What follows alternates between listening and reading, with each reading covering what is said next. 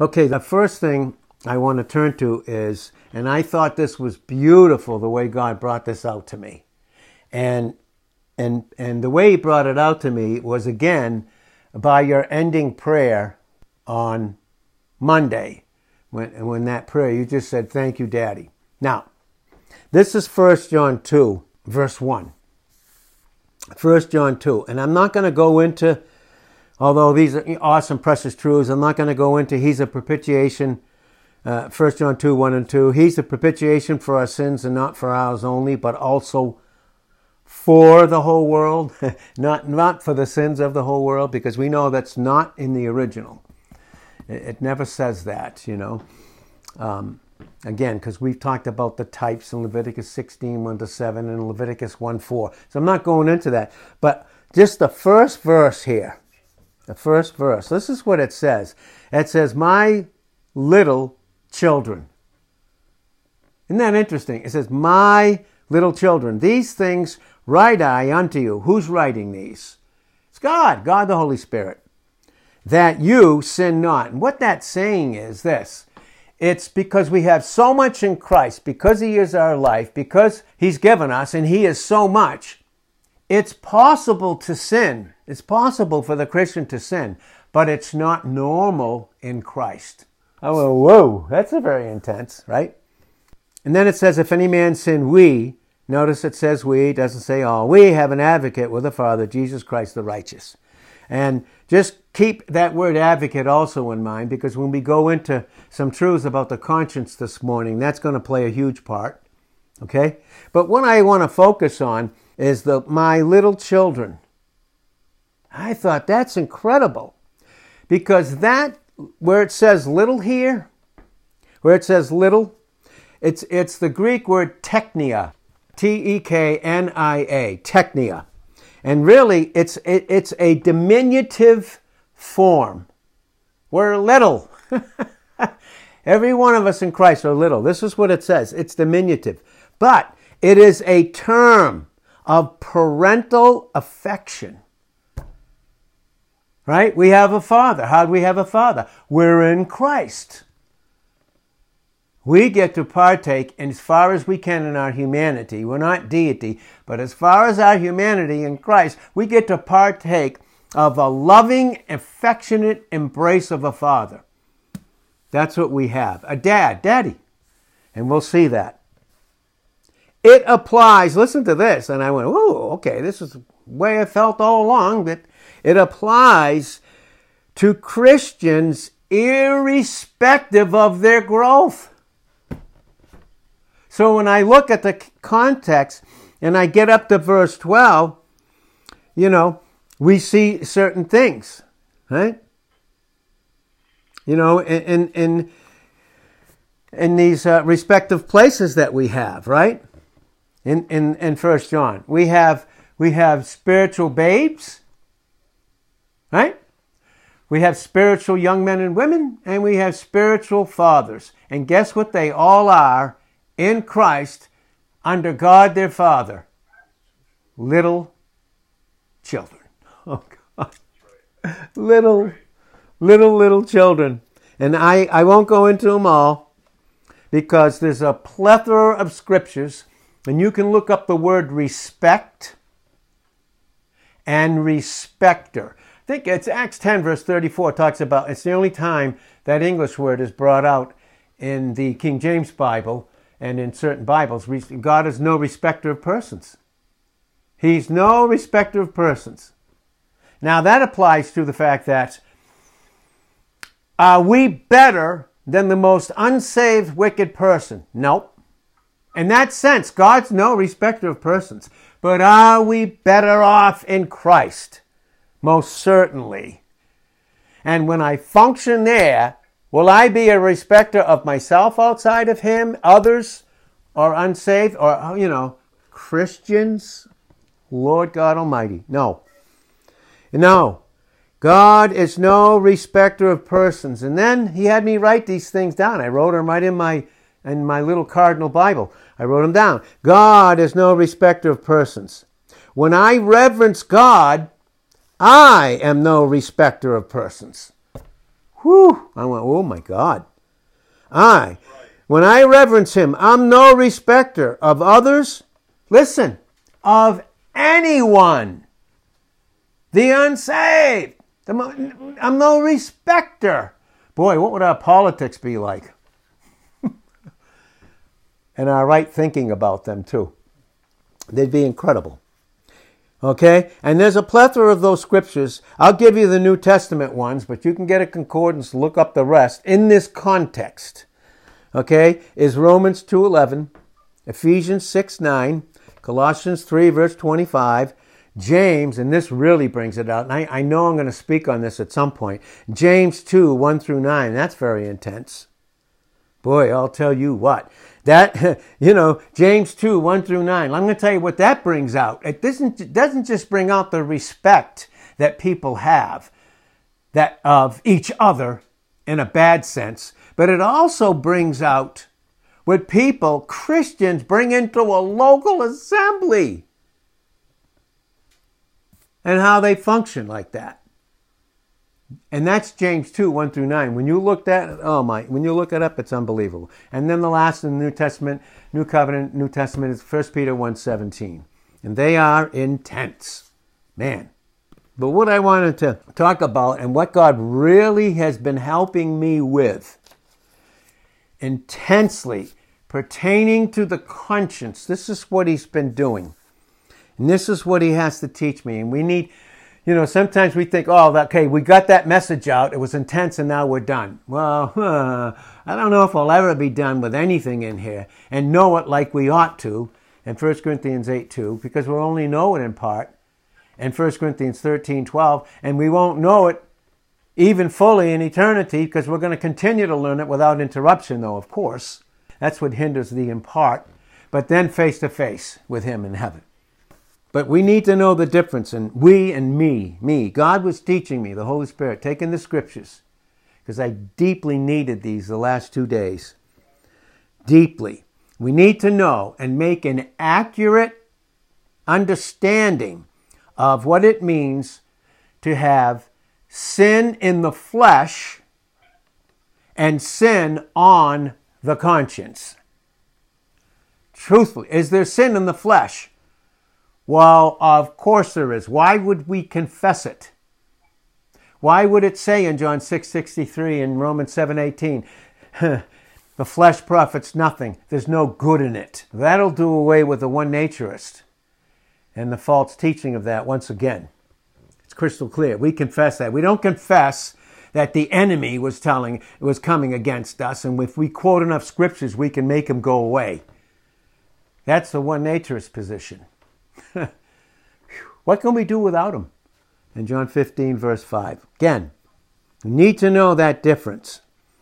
And again, that's where even the understanding, as we grow in it, that's where 1 John 1, 1 through 10 will teach us those differences by the time we even get to, to, to verse 2, uh, chapter 2 and on. But we need to have that foundation in us. And that's why it says in these scriptures, and, and I'm going to read this in Hebrews 10, verse 1 For the law having a shadow of good things to come, and not the very image, note that word image, of the things, and the image of the things for us in Christ, that's who we are, the things. In other words, it's His person and the accomplishment of His works that's given me and made me to have a proper image. That's what that's saying can never, with those sacrifices which they offered year by year continually, make the comers thereunto complete. For then would they have not ceased to be offered, because that the worshippers, once purged, can I be a proper worshiper? If I don't have a purged conscience in my experience, once purged, should have had no more conscience of sin. okay?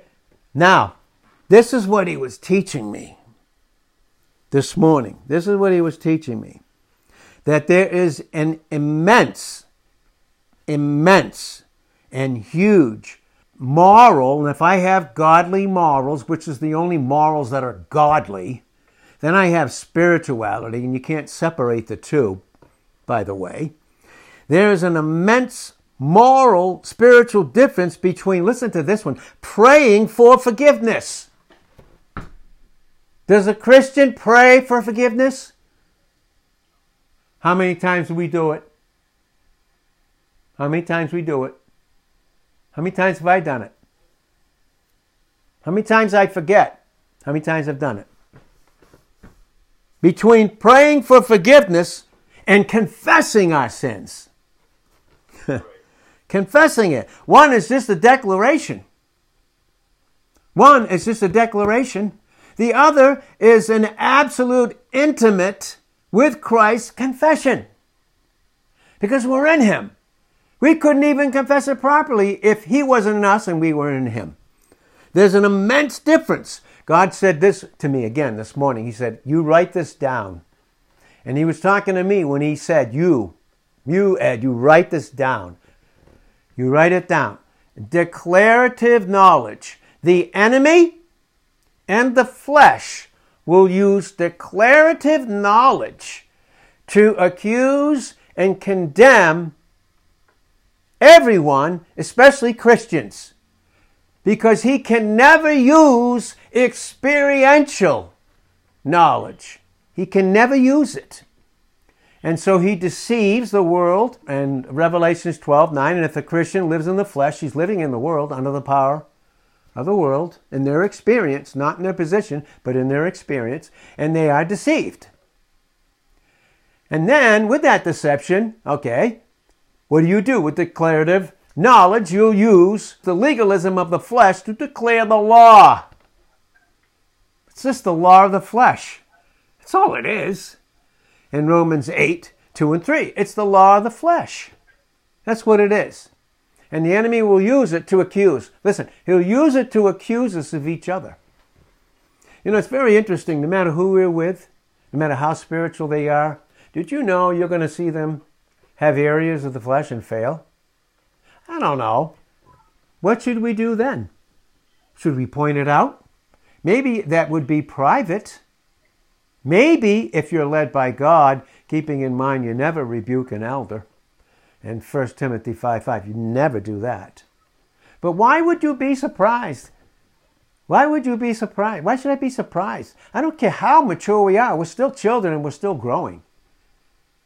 But, but to look at another in the place where they are, even in their growth, and to see, wow, there's sin. You know, there's sin. But boy, I love the word. I got news for you. We're all in this together. Ba- uh, babes, young men, and spiritual dads. We're all going, but you can't exchange places. And to do so is very, very dangerous and, and seriously, subtly, very, very proud. Now, here. So, there's an immense difference between praying for forgiveness and confessing our sins. Now, listen, whether we look at it in reference to the character of God that's who we are in 1 John 1 7. The character of God through Christ. The sacrifice of Christ, or, listen to this one, the condition of the soul. So key. And the condition speaks of the experience. The experience. Now, is it possible that a person's prayer can involve the confession of his sin? Yes, whatever it may be. And then come to the same thing, though. We're not praying for forgiveness. The prayer is confession. We're already forgiven. Ephesians 4, verse 32. Why can we forgive one another? Well, because we are already, listen, past tense, forgiven. You know, when those two, the, the, the, uh, the rich man, the Pharisee, and the publican, they came to offer their sacrifice, and that was in Luke 18, 13, and 14 as the Holy Spirit brings it to mind, like He so faithfully does with the scriptures, and I'm so thankful. They showed up, and the Pharisee was saying, giving, giving of his whatever he could of his substance in sacrifice uh, to God, and he was saying of the publican, I thank God that I'm not like him. wow. Declarative. Declarative knowledge, no Christ in declarative knowledge, there's no Christ experiential. Now, knowledge is good if it leads to a proper understanding and intimacy that it's Christ. And by the way, we don't reverence God outside of Christ. We don't reverence Him outside of Him. And, uh, and then, the, then the, the, the, the publican, that pure sinner, was banging his chest and crying out, listen, like we do at times if we don't understand this truth Have mercy upon me, God. He was begging, beseeching God for forgiveness. That was in terms of salvation. Okay, so now once we're in Christ, were the sins forgiven and dealt with once and for all in Hebrews 10:10. Were they? That's part of a purged conscience. That's part of an understanding of understanding these truths and making the difference between praying for forgiveness and confessing our sins. It's huge. And I found it many times throughout even the few days, me not functioning properly in my experience about these truths. And boy, don't you think the enemy, through deceiving, he could accuse me Oh, yes, and he could accuse us all. Oh, yes, he's an accuser of the brethren, those that are in Christ that have their sins dealt with. Boy, oh boy. And we hate it, and I hate sin in me. And, and I don't need, and you don't need any monitors for our sins. And, the, and the, the worst thing that we could do, the worst thing that we could do, and I, I think especially leaders, is to publicly rehearse their sins. Keep it private, because you don't know what the enemy will do with that. Not only with the unsaved, but very young believers. Keep it private. He told me that this morning. But of course, is it going to be dealt with? You betcha. But that's between God and the individual. You read Psalm 51 and verse 4. Against God and God only. But that was paid for. And that's why David was crying out in Psalm 51:6 and Psalm 51:10, those particular verses. You desire truth in the inward part, verse 6. Create in me a clean heart. It's not a clean conscience in 51:10. This is the difference. Okay? Whatever it may be, at least we come to the same place. But the truth is, is it always well, is it always good for us to keep close to the scriptures, to keep close to Christ? Is it? In what we think and what the scriptures think and say and do, never us. The flesh, the flesh is so subtle because it was evil genius that delivered it to Adam and then every one of us, by the way. Genius, but evil evil. Oh boy, it is. So then, what? Here's the evidence, the proof of these scriptures. The evidence is this that the Holy, Sp- Holy Spirit speaks in those scriptures based upon Hebrews 10, 1 and 2, Hebrews 10, 10, Hebrews 10, verse 14, John 19, verse 30. In, in light of those, the finished work of a clean conscience of a believer in Christ, he brings up 1 John 2 1 and 2. 1 John 1 9. We confess. We confess. We don't declare in the sin what we are. We confess what was done about it and who we are in Christ. Listen, that has to go into experience. You don't you need knowledge, but you don't gain it by knowledge. It takes time. Boy, let me tell you. Right here, it takes time.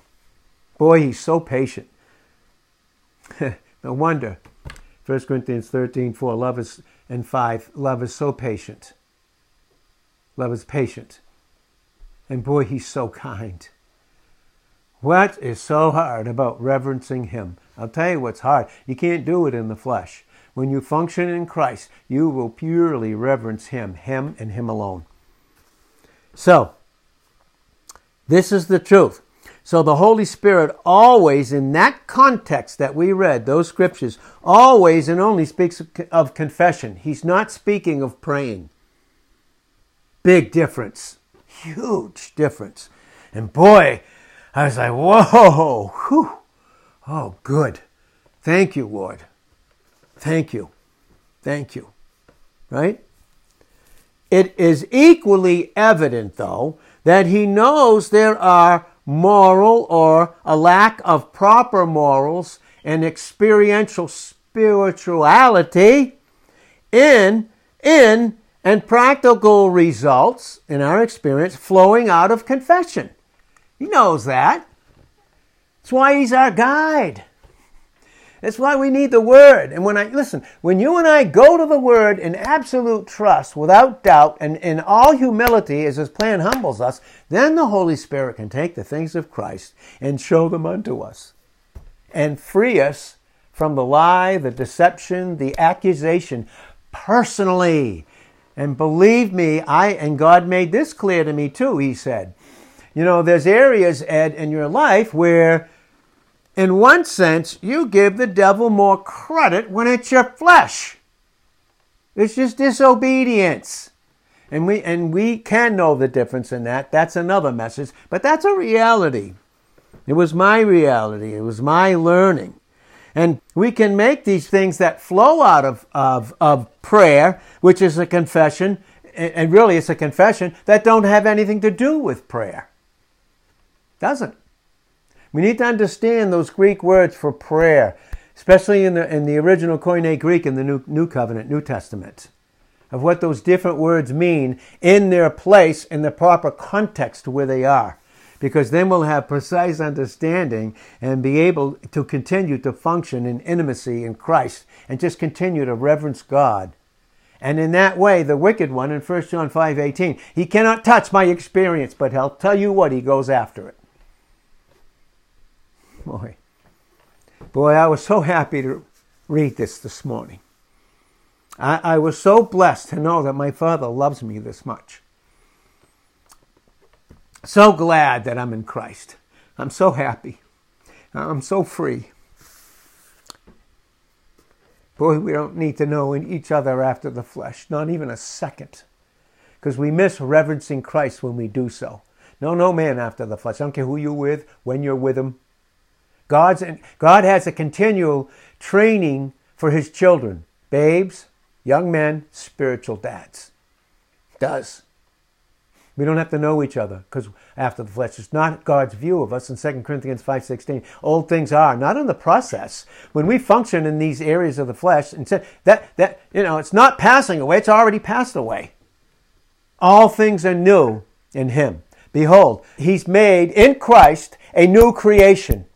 That's what it really says. It's not new creature. It says in 2 Corinthians 5.17, it's a new creation. And out of that, guess what? Comes what? A brand new creature with a brand new image. Oh, how should we know each other then? How should we treat each other then? Oh, dear God. You know, when we treat each other wrong and in the flesh, you think, well, you think we'll get along with God and pray for them? No. We'll use declarative knowledge that comes from the enemy God means knowledge to lead us to an experience. The enemy wants to use declarative knowledge to accuse, judge, and condemn, especially Christians in their fault and that kind of false relationship. That's not a relationship. So we're going to hurry on here. Anyway, thank God for these truths. Thank God for these truths. Listen. This, this is a point of fact that God needs to get into us. Okay? That when we, and I found myself doing this, in a habit of importuning prayer, beseeching God for forgiveness, like the unsaved publican in Luke 18, 13, and 14. I think it's 14 especially. I've done that with all the word that I have. Don't tell me we don't need him constantly. I, I mean, I mean, it's like he said, Don't dare you, Ed, say you don't need me constantly. And that's said with the purest, most holy love. Don't you think that I don't need you to be near my son? Because there is where located the loving, affectionate Father that we deeply desire can't do without. And by the way, we can't do without God. What do we do without God? Fact of the matter is, God the Father, God the Son, and God the Holy Spirit. What a, what a place in their oneness that each of them play in our life. is incredible. that's why it says in First uh, Thessalonians 5:23, and it was the Holy Spirit prayer through Paul. I pray God, your whole spirit. I pray to God, your whole spirit, soul, and body be preserved blameless, blameless unto the coming of our Lord. And faithful is He who called us, who will also do it. You know how we function in faithfulness? By leaning entirely on Him in absolute humility and dependence. And when I'm faithful, guess what I am? I'm reverencing God. I'm thankful. There's thankfulness with reverence. You see it in Ephesians 5:20 and 1 Thessalonians 5 verse 18. And it enters into a sacrifice in Hebrews chapter 13 and verse 15. We offer him with, a, with a, a, an incredible reverence. The sacrifice and his love returns and it just keeps coming and we keep returning what, what we received. And boy, what a flow that is. And oh, Oh God, isn't that oneness and isn't that what's missing in the universal church? It's not missing in those that are in heaven, but it can be in us, and God will be faithful, won't He? He said He would be. Well, the fact of the matter is, fact of the matter is, when we do do that, even as believers, what are we functioning in? Ignorance. And the Holy Spirit and His faithfulness displays and brings and manifests that out to us. He displays the ignorance. It's ignorance. You just don't know. You're not functioning properly in your position, and so you're ignorant in your experience. What? You are ignorant, the Holy Spirit, as to the ways, and here's this word again, in. Those words in and of are so huge, just as huge. They're little words, but they are impactful. In, of, we, and us. Look at all those verses, especially in the epistles all through the New Testament, but look at those in their context. They're little words, but they're packed with meaning. Packed with meaning, right? But we're ignorant in the way in which God has revealed himself. Listen, in the person, in the person, and the work of Christ. What's God's view of us? His only view. It's Christ. What's my view of me? Non-stop, whether I fail or not. No wonder it says in Romans 7 17 and 20, it is no longer I that do it, but sin that dwells in me. And there's where we have to go. We're going down. We're not leaving him. He's not leaving us in Romans 7. After we get the beautiful truths in chapter 3, 4, and 5, and 6, the truths in Romans. The time we're going to go forward and get to Romans 8, no condemnation, verse 1, all the way down to the 39th verse, no separation. We have to go through that valley. But is he with us in the valley? 2 Kings 3.16, make this valley full of ditches. you may be in a ditch, but God's with you. Ditch of ignorance. He's teaching you. He's showing you. He's separating who you're not and bringing you into who you are in a proper image. This all has to do with conscience, by the way. And it all has to do with image. You can't separate experientially a pure conscience from pure image. Listen, I don't know these things. God's revealed them to me even in this microscopic way, and He's going to have me grow in them constantly, constantly until I see Christ face to face. But as we wrap this up, I still have a little ways. As we wrap this up, that's the facts. In the person, we're ignorant of how God reveals himself in the person and work of Christ. Listen, watch this. As to the relation in which the sacrifice of Christ has placed the believer. What is a what does it mean to relate? Can you relate properly without a relationship? Does sin, do, do sins touch relationship? No. Why? Because Christ is there, interceding for us. oh, God. So freeing for me. He's interceding for us. Romans 8, verse 34. He's interceding. He ever lives to intercede for. He's ever living and interceding for us. In, in, in uh, uh, Hebrews 7, verse 25, and in Hebrews 9 and verse 24. He's doing it. He's doing what only He can do. He's seeing us through. in that prayer in 1 Thessalonians 5 23 and 24 through his intercession. It's not about prayer. It's not about prayer. He sees the end from the beginning. In doing so, in his anticipative love and his prevenient grace, he begins to intercede for us even before we sin. And then while we sin, he's interceding for us. And after we sin, he intercedes for us. That's what it means. He's ever living.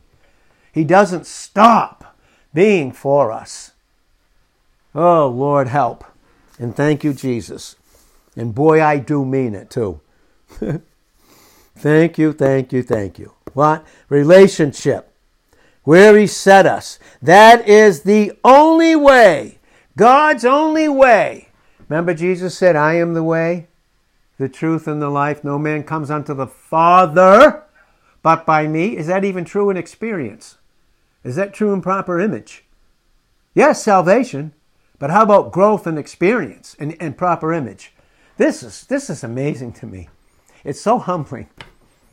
Because I know these things are coming out of my mouth, but I thank God I have a ton to learn. And boy, He's made, He, His grace, has made me at least ready to this far to just be able to receive it and not compare myself. And that's another thing He brought out.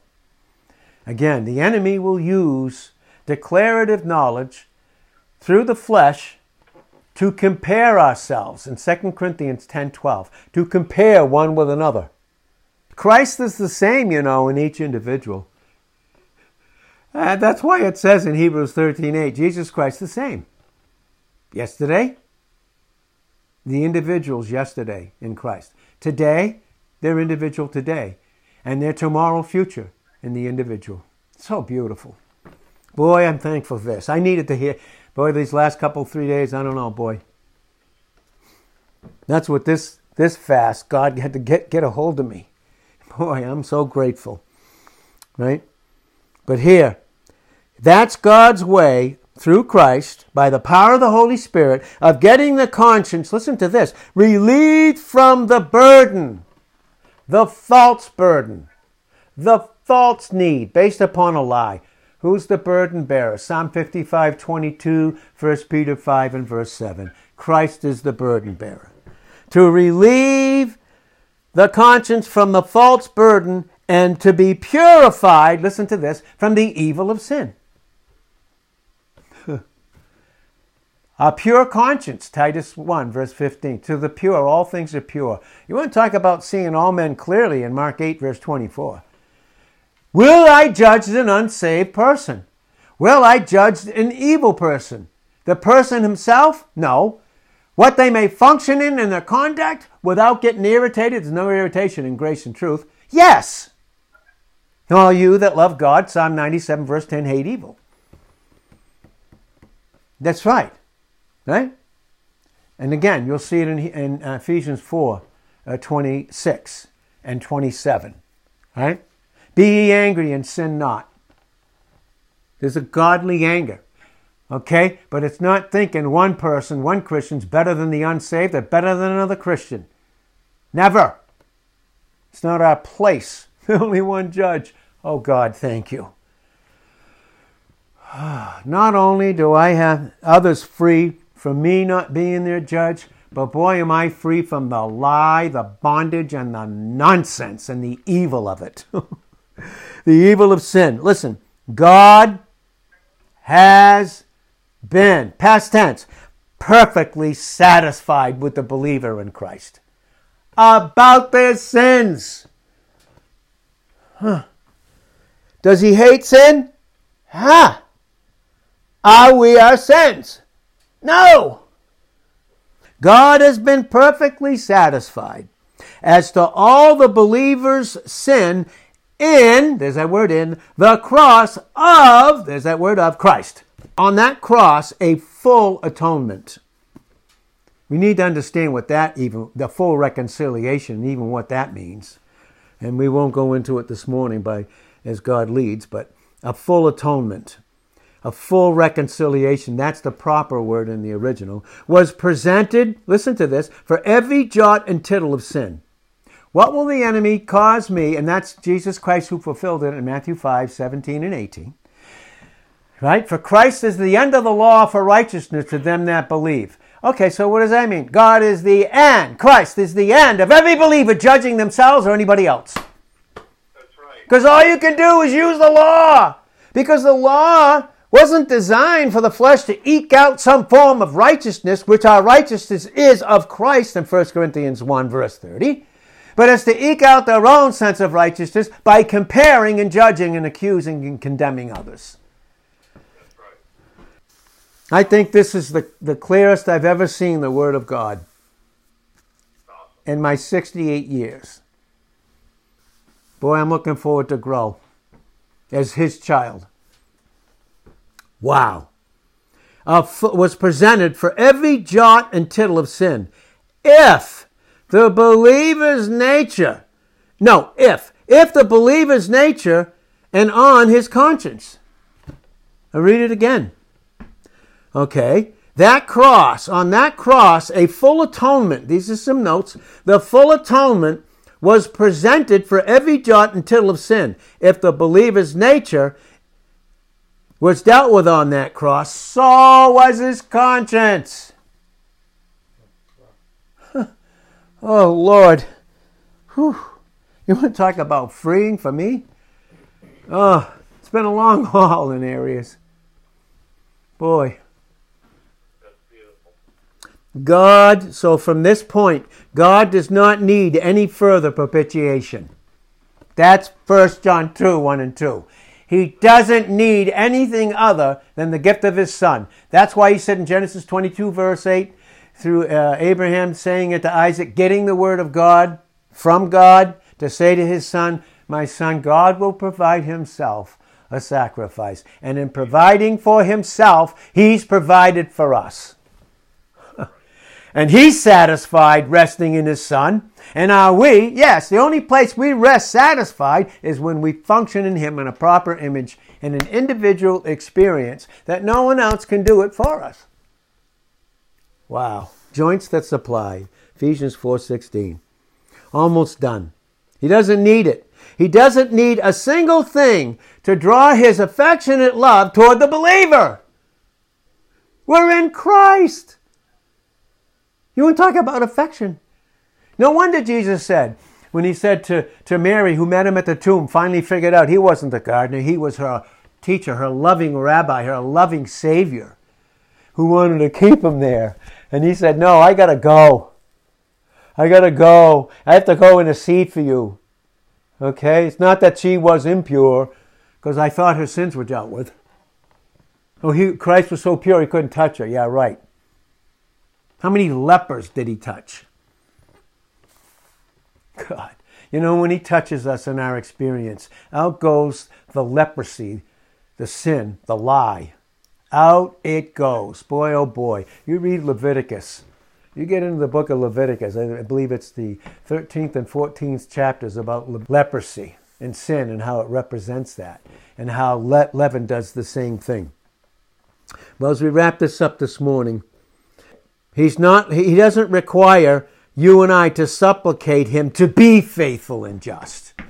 He is faithful and just. And just there means, and God brought this out to me, uh, he, and I never saw it before a couple of weeks or a week ago. He is faithful and just to forgive us our sins. And what and and that's 1 John 1 9. That goes into a ton that God's taught us and we can bring up at a different time. But when it says that in 1 John 1 9, he is faithful, yes. Now, what is he faithful in to himself? When it says he's faithful, who's he faithful to? First, himself. no wonder our faith is in him, if we have any, our dependence. He's faithful. He's faithful to himself because he's provided for himself. Whew. He's provided. He's faithful and just. Just there means justice. His justice, faithful and just to forgive. And what is forgiveness? It's the confirmation of his love. So that's love and justice. Never being satisfied. Does away with the false teaching of universalism and annihilationism quickly, according to John 3, verse 36, 1 Thessalonians 1.10, 1 Thessalonians 5.9. If the Holy Spirit brings them back, I'm going to say them. Even if they are too much, they're not too much for me. This little, this little pea brain. oh Lord, right? Look, He's faithful and just. Listen, when His faithfulness and justice have been so gloriously displayed, vindicated, and answered in the death of Christ. Did we die with Him? Did we when we received Him as our Savior? That's baptism. That ain't even do with life, by the way. Like some, you know, whatever. We're dead. Colossians 3 3. Colossians 3 4. He died. We died with him. Galatians 2, verse 20. I am crucified, past tense, with Christ. Nevertheless, I live, yet not I. Woo! Yet not I. Yet no judgment. Yet no accusation. Yet no condemnation. You know, sometimes I think the enemy loads us with those things and we can't handle them, so out they got to come to somebody else. I hope that's not too much. Jeez. Talk about insanity. Right? No. No. Look at our sins are so beautiful. Our sins can never come into God's presence as much as Christ, who bore them all and put them away, is there instead. What's instead? He's in my place. Where's my place? In Him. in Him. I'm going to wrap it up quick. But, but if we, who? If we, who? Many? All? We. Children, that's right. If we sin, conscience will feel it. Look it. And he told me, must feel it. He made it clear to me. It, your conscience must feel it. The Holy Spirit Himself, that's conviction, will make us feel it. That's how He guides us into all truth in John 16, 13, and 14. It's about Christ, but He's guiding us out and in. Right? He cannot allow so much as a single light thought to pass unjudged in us. Boy, I want to tell you, that's what He's doing to me. Personally. Not one single thing. You judge yourself, accuse yourself. That's it. No. Anybody else? No. Unsaved? No. What do you do? I got, I got to have these zippers, you know. Read Psalm 39. There's a beautiful psalm about zipping it. Oh, Lord. He can't allow it. So then what? What do we do? Do we do anything? Has our sin made its way into the presence of God? Has it? Oh, God, forgive me for that. What are we saying when we say that?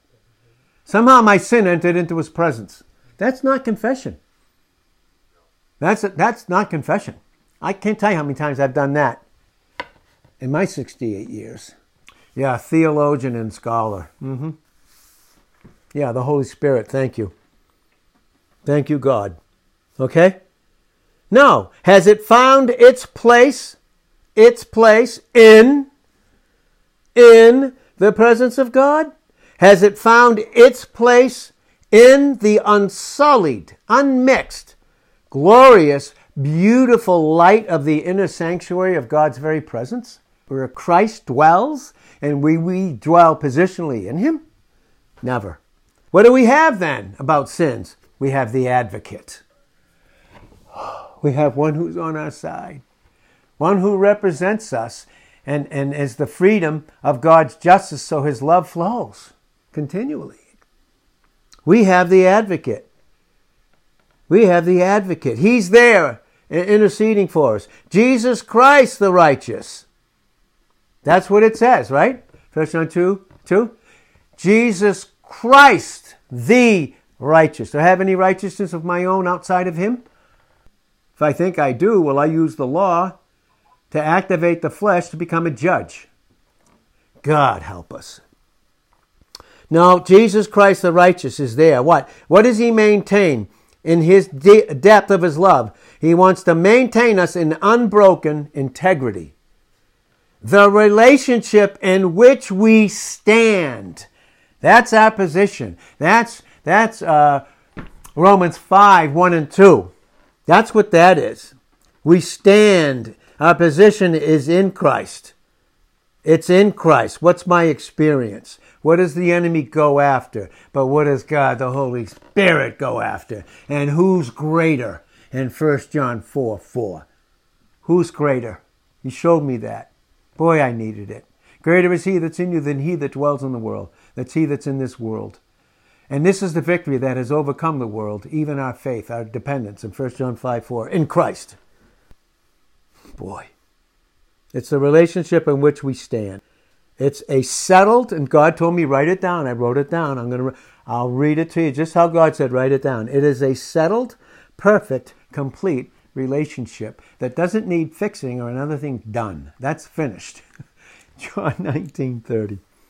It doesn't need us to finish anything in ourselves. Oh, by the way, much less than anybody else. Wow. Thank you, Jesus. Though it cannot make its way Here's the key. Though it cannot make its way into God's presence, it can make its way into ours. In our experience, can't touch opposition. In a most distressing and humiliating way. But even in that sense, even the evil that under the influence of Satan that Joseph's brothers did to Joseph, God was teaching him this very truth that we know far greater than jo- even Joseph knew it. In Genesis 50, verse 20, you meant it for evil, God meant it for good. God allowed it, didn't cause it. In James 1:13, God doesn't tempt any man with evil, neither he tempts any man. But God used that evil to humble the believer to get them back to a place of reverencing Christ, reverencing God, reverencing the Holy Spirit in a proper, glorious, beautiful image in Christ. And he, and he does. He, it can make its way in there. Now, it cannot hide the advocate from God's view. Thank God. Did you hear that? Even sin, in my experience, the lie of it, in my conscience, can it hide God's advocate from God about me and you? No. Job 36, 7. He never removes his eye from the righteous. And who is our righteousness? Whoo! Christ is our righteousness. You know? Christ is our, oh boy, I wish the legalists and the doers and all these and the legalism and the flesh of God dealing with me, and we could all receive it and deal with it. Can't hide the advocate from God's view. Guess what? It can hide him from our view. You know, in that in that sense, experientially, Titus 1.15, to the pure all things are pure. But to them that are unbelieving, is anything pure? No. It can make its way into ours. And what does it does? It gathers like a thick cloud on our spiritual horizon so that our souls don't live and bask spiritually, morally, in the blessed, glorious light of our Father's countenance. Boy, I'll stop it there.